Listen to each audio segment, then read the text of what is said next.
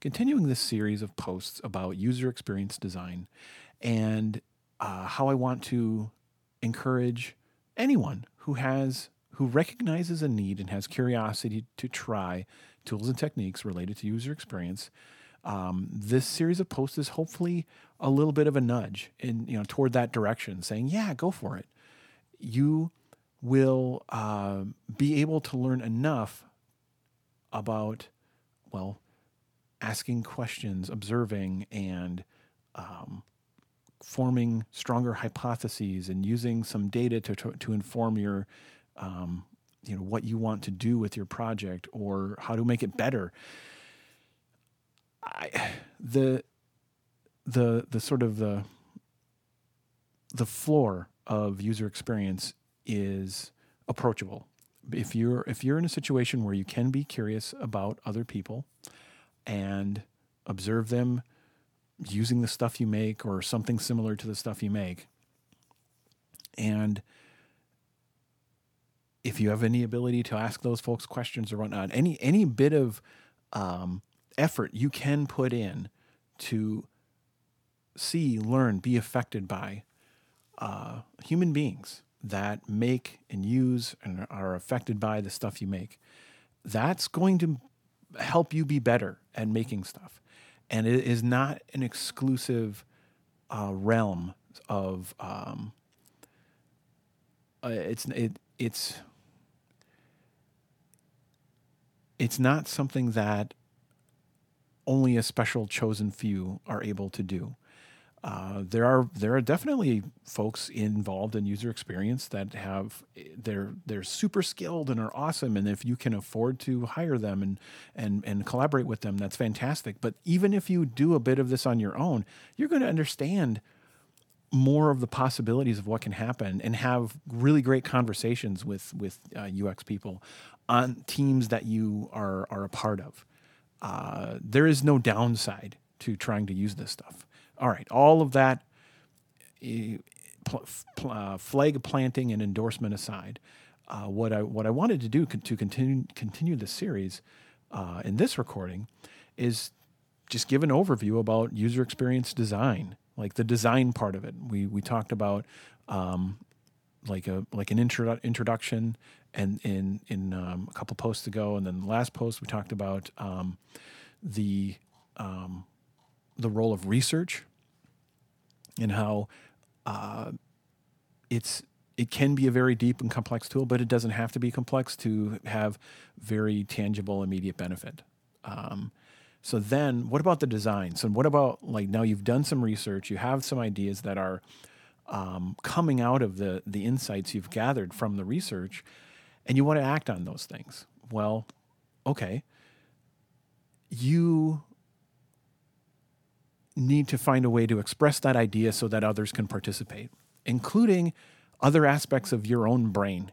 So just so if you you, you draw down on, on some on some paper or on a whiteboard or somewhere, um, like here's what you're trying to accomplish. You have the goals in mind. Okay, here's here's some folks in your audience, and and like here are the goals that they have in mind. Okay, that's great.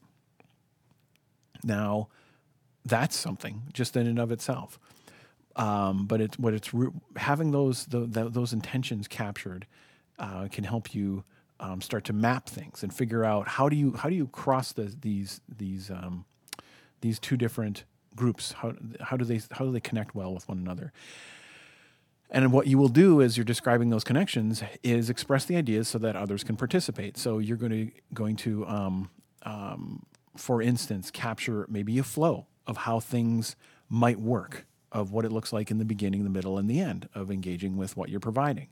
And then, um, well, you may think about the type of people that will be engaging with what you're providing and describe them a bit, especially in the things that that are like observable phenomena, like things that you could see them doing. Um, so, what are their behaviors? and then then you then you have a, and then you give that a little bit of a theme and a name, and all of a sudden you have a behavior based persona. It sounds pretty fancy, but all it is is is thinking about, um, let's say you have. Uh, you have a you have a person named um, Finnegan, and Finnegan is is very much into reading the kinds of comics that that, that you create. But uh, Finnegan is um, is someone who likes to dig deep into into a story and everything behind it. It's not just about the um, you know the initial read. It's about rereading and it's about digging into anything else that can that can be linked into the story. So you are considering serving this kind of uh, the the Finnegan type of of reader by offering um, more LinkedIn uh, story notes and resources, behind the scenes stuff. So you've got a comic that supports behind the scenes stuff, and that that helps uh, Finnegan. But then uh, Finnegan is is um, okay. You think about well, how does Finnegan find out about your comic? How does Finnegan um, uh, start consuming it? And maybe it, are there paywalls or ways to um, support the comic? How do you present those things to Finnegan? Uh, what's what what do those look and behave like in in a flow over time, right? And then what about when Finnegan is done with your comic? Um, and and uh, what happens then? Does anything need to happen? Do you have sort of a newsletter to keep in touch um, to say that, hey, new posters exist based on this comic that I think you might like because you maybe you joined my emailing list and that kind of thing. And then, so the flows are a part of the the design, and the personas are a part of the design. And then there can be, and these don't have to be that complicated. You can have post-it notes represent all of this. You could have stick figures if you care to draw any kind of human being in, in, in any of this. Um, but then, let's see. And when you think about it, well, so a flow can can also be another serious thing called a called a journey, and a and a journey could you could you could show how things are like over time, not just for Finnegan, but also for you, or maybe you have a team that works on the thing um, and then they have goals related to it. And now, what what does it look like when you have these journeys working in parallel over time? Uh, this may give you ideas of what you might uh, build or or do next to refine how you're providing your your comic and related services. You know, all this being a hypothetical, you know, exercise to try to be a little more specific as I describe user experience design. So design can be a document, and it doesn't have to be a high fidelity document. Um, the, the, the a flow, persona, journeys, um, these are all just again about ca- capturing your intens- intentions so that others can examine, annotate, discuss, and critique them. That's really it. You've got your ideas, you've got them captured, and that so others can participate. And again, that includes you because you of today may have a really pretty darn crystal clear idea about how this thing should work. But then, how about you six weeks from now when now you have time to move this project forward? Or um, maybe you're about to hire in help to, to help move the project forward, whatever. Uh, will you six weeks in the future have as clear of an idea if you didn't capture this so that others could participate? Probably not. It's um, it's very beneficial even in a uh, scrappy, sketchy um, way, as long as it's clear. That's that's the that's the hurdle. Um, get some ideas down, post it, sketch paper, digital paper, um, whiteboard, notepad, whatever. Um, if it's on a whiteboard, I really do recommend uh, taking, um, you know, take some photos of it because those things get erased. Um, but again, so you've got your your ideas, you've got them captured in a clear way so that others others can participate, and that's where design can be, the, you know, the the document. Design is an activity that you know helps you clarify your thoughts. Where okay, then then those thoughts may take the form as a document and including other kinds of things like wireframes or, mo- or mock-ups, right? Where um, you have to think when you're designing a thing, what are you trying to clarify, and is it important to go into more detail yet? Um, because it can be, it, it can be like mock-ups can really get people talking and understanding a project, uh, but they also can be um, a really concrete, overly specific distraction where you could be really tied into now thinking about which font, which color palette, as opposed to which um, which elements and which names of things help you accomplish goals, and and and are you presenting these things clearly, and, and are they the right things as opposed to like how should they look? So it's you can get trapped, but if you're disciplined about it, you won't get trapped. Not a big deal. But it's important to really know what problems this thing you're writing down is solving versus um, maybe it doesn't it's not it may not be delving into the right thing so okay so design can be a document and it might be a wireframe or a mock-up and that's that's all about trying to have um, something visually descriptive of what should be presented when and how overall and in a way that others can participate that they can examine it annotate and discuss. Another way to describe that is when you when you do draw something that is a design for your user user experience have a rationale for it and capture it where where it's like these are the goals I have as a business. These are the goals the users have and this is how this design helps bring these two things together. And that hopefully every element in that you choose to be present in that design is serving those jobs. And if it's not, you may have, you know, like that's a really good way to detect things that are um, it's not bad, but things that are there for on on a whim or um, just strong, you know, ha- could be habit, could be opinion, and stuff that just kind of comes along for the ride that you should you can really question does it belong there? And and if you're like i'm not sure if it belongs there or not you can be thoughtful with how you test this design now okay? Because in the end you know the, the design is going to be this this uh, hypothesis or maybe a set of hypotheses that you can test. But all right stepping back um, can, continuing to build this building of what this design, this conceptual building of describing what, what UX design can be. So you're expressing the ideas so that others can participate, and you can present the goals of that that you have and of the users, and then your the methods you're using to reach those goals. You got your rationale, and it could be some kind of document where you need to you know elaborate on the flow or the what should be present and what have you. Little sketch or mock up, possibly but it also design can be an activity of that that creative process doesn't have to be and likely shouldn't be a solo effort because you're weaving together uh, expertise and ideas potentially of many different parties.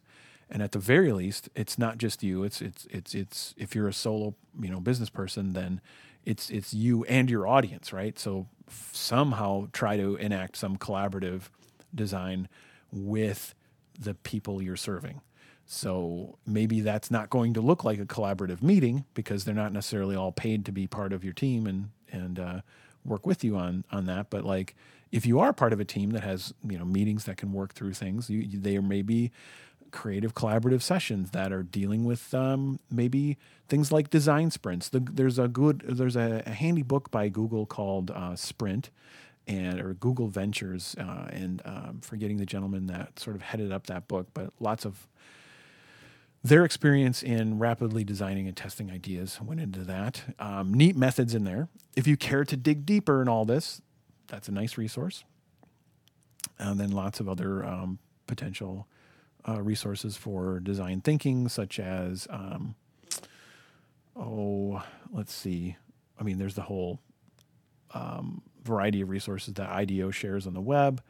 They're definitely, um, you know, them and the uh, IDEO and the D School um, at Stanford is, is, are huge sources and initial proponents of design thinking, or at least that that kind of updated branding of it. And so, what design thinking is is, um, I would say, making that process that I was describing, where you have the this intention and these intentions and the purposefulness of knowing the goals of both you and your audience and the ways to get there.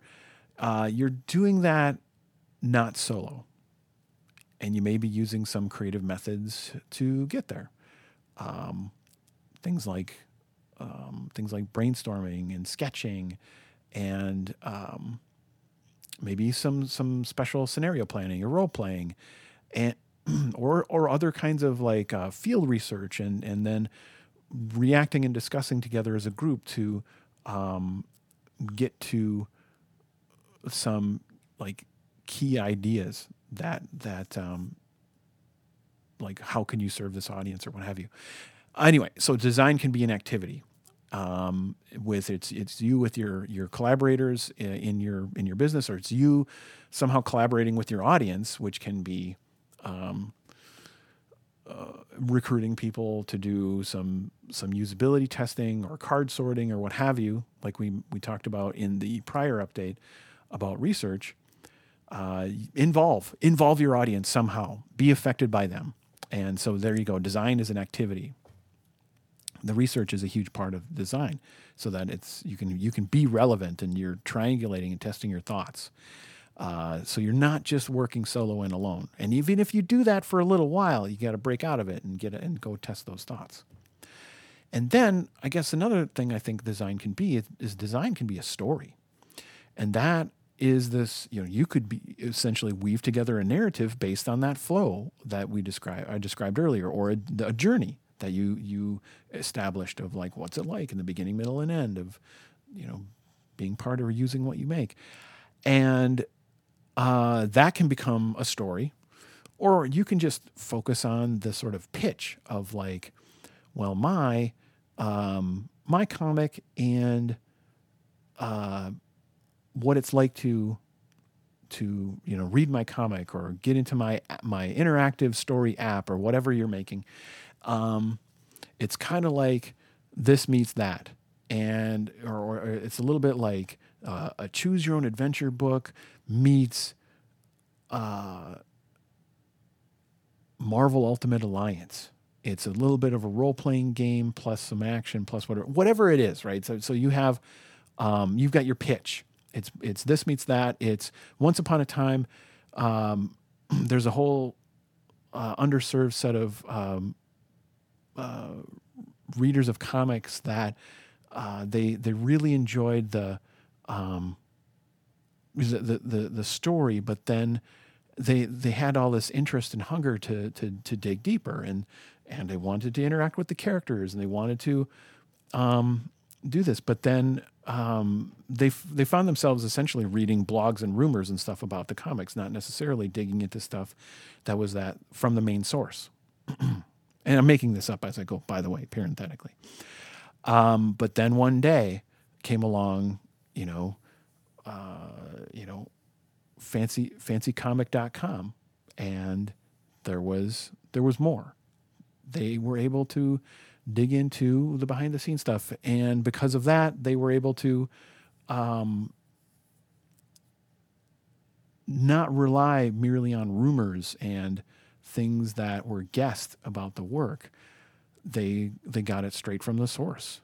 And because of that, they felt more connected and excited and um, they shared a lot more of their reactions and fan extensions of the stories because that was a feature in the thing. And and uh, and until finally um, there was a pretty huge community movement surrounding this. Anyway so i kind of used the actually there that's a that's a bit of a pixar um, story concept in a um, where where you say once upon a time something this you know things were the, the world was like this until one day then things change and whatever. And then and because of that, there's something something, and because of that, there that's the indirect, really extra important twist change. Until and then in and then you close the story. Anyway, so telling a story and being able to describe your design as um, essentially a, um, a, a plausible flow of causality that's handy. Like we as human beings really grok and, and appreciate the descriptions of things that that are very story like of how things were one way and then they changed and there's this there's this building and and, and you can throw in um, you know surprise and juxtaposition of unexpected things and all that to to get it you know to increase the uh, you know dramatic revealness of what you're you're sharing but your design can be a story all right and then in the end your again your design is a hypothesis or a set of hypotheses to test so whatever you've done it should be just enough to put something into the world and see how it performs. And whether that is how are people reacting to your pitch? How are um, you know so the the mock-ups that you made and asking people to to navigate through them as you sit in front of them uh, to accomplish tasks. How's that going? Um, test your so you've you've got a, a thoughtful, structured way to get your ideas out so that others can participate, and that lets you test them better. And I would say that in a way, conceptually, this is a like my way of saying do just enough design. And as a giant hat tip to the awesome book by Erika Hall called Just Enough Research, I I humbly offer do just enough design to then do just enough research to then do just enough more design until you can get that that thing into the world. And I don't know what that thing is you're making. But I do know that um, the practices of user experience, just like, I mean, honestly, like the scientific method, they aren't locked away only for uh, big consulting companies, big businesses or whatever to to have exclusive access to. These are ideas that I think are are applicable, and even if they're not um, even if they're somewhat challenging or even uh, not applied, you know, to their to their um, to greatest skillful effect, uh, doing them kind of okay gets you a lot further than not applying them at all. Because the you know the other choice is to work based merely on assumption, and to not be as tuned in to who you're designing things for. And I would propose that we can all do better than that. So there you go. That was my design update. A lot longer than the other ones, but we covered a lot of ground about how um, design is expressing an idea so that others can participate. That um, you know you've now you've you've woven the, the the goals of all parties involved and the methods you're using to reach the goals as a that rationale to help be that thing that others can participate in. It's not just oh, it's all laid out and then you let people assume it. No, it's all explicit. You express that stuff, even if it is just writing down a few simple things. Now others can participate. Design can be a document, design can be an activity, design can be a story. And, either, and, and in the end, design is a hypothesis or set of hypotheses to test. All right. There you go. That was uh, another update in uh, user experience design overview. okay we'll see if I have more updates in the, the UX overview as, uh, as the month goes on. But I will be hopping around to different topics. And what am I doing here? Who am I? I am Rob Stenzinger. I'm a UX designer, a, uh, a game designer, a podcaster, I, and I, um, I'm, I'm doing these updates this month, not just because I like podcasting and all that. I mean, I would love to do these all as blog posts, but honestly, I'm using this creative challenge that uh, my friend Jersey Droz and I started to to be this um, like extra encouragement and incentive eh, to to get more ideas captured and shared, even though they're not in the form that I imagined I would would do or whatever. But like eh, this podcasting thing works for me. It works for a lot of things. It works for getting ideas out efficiently. It works for um, doing journaling and all that, which is why Jersey and I started the Art Sound Off Creative Challenge. So the idea is that every day in the month of November, you do a recording. And it's up to you if you share it or not. But if you do share it, throw in the hashtag Art Sound Off. And that's really it. Uh, lots of other you know help and ideas and recommendations in um, at artsoundoff.com. If you're like, I don't know what to record, but I'm kind of tempted and curious, uh, go for it. You don't have to share it publicly, uh, but it's it's still a fun, helpful thing to practice. All right. Um, yeah, so there's art sound off. There's the topic we covered, and I then then I would just say that uh, if you have any ideas or questions you want to react to this, I did open up my DMs on Twitter, so go for it. If you wanted, you know, DM me on Twitter, yeah, that's an option now. Um, but you can also at me where I'm at Rob Stenzinger, or send me an email, the good old fashioned electronic mail, via rob.stenzinger at stenzingersoftware.com. Thank you very much for listening.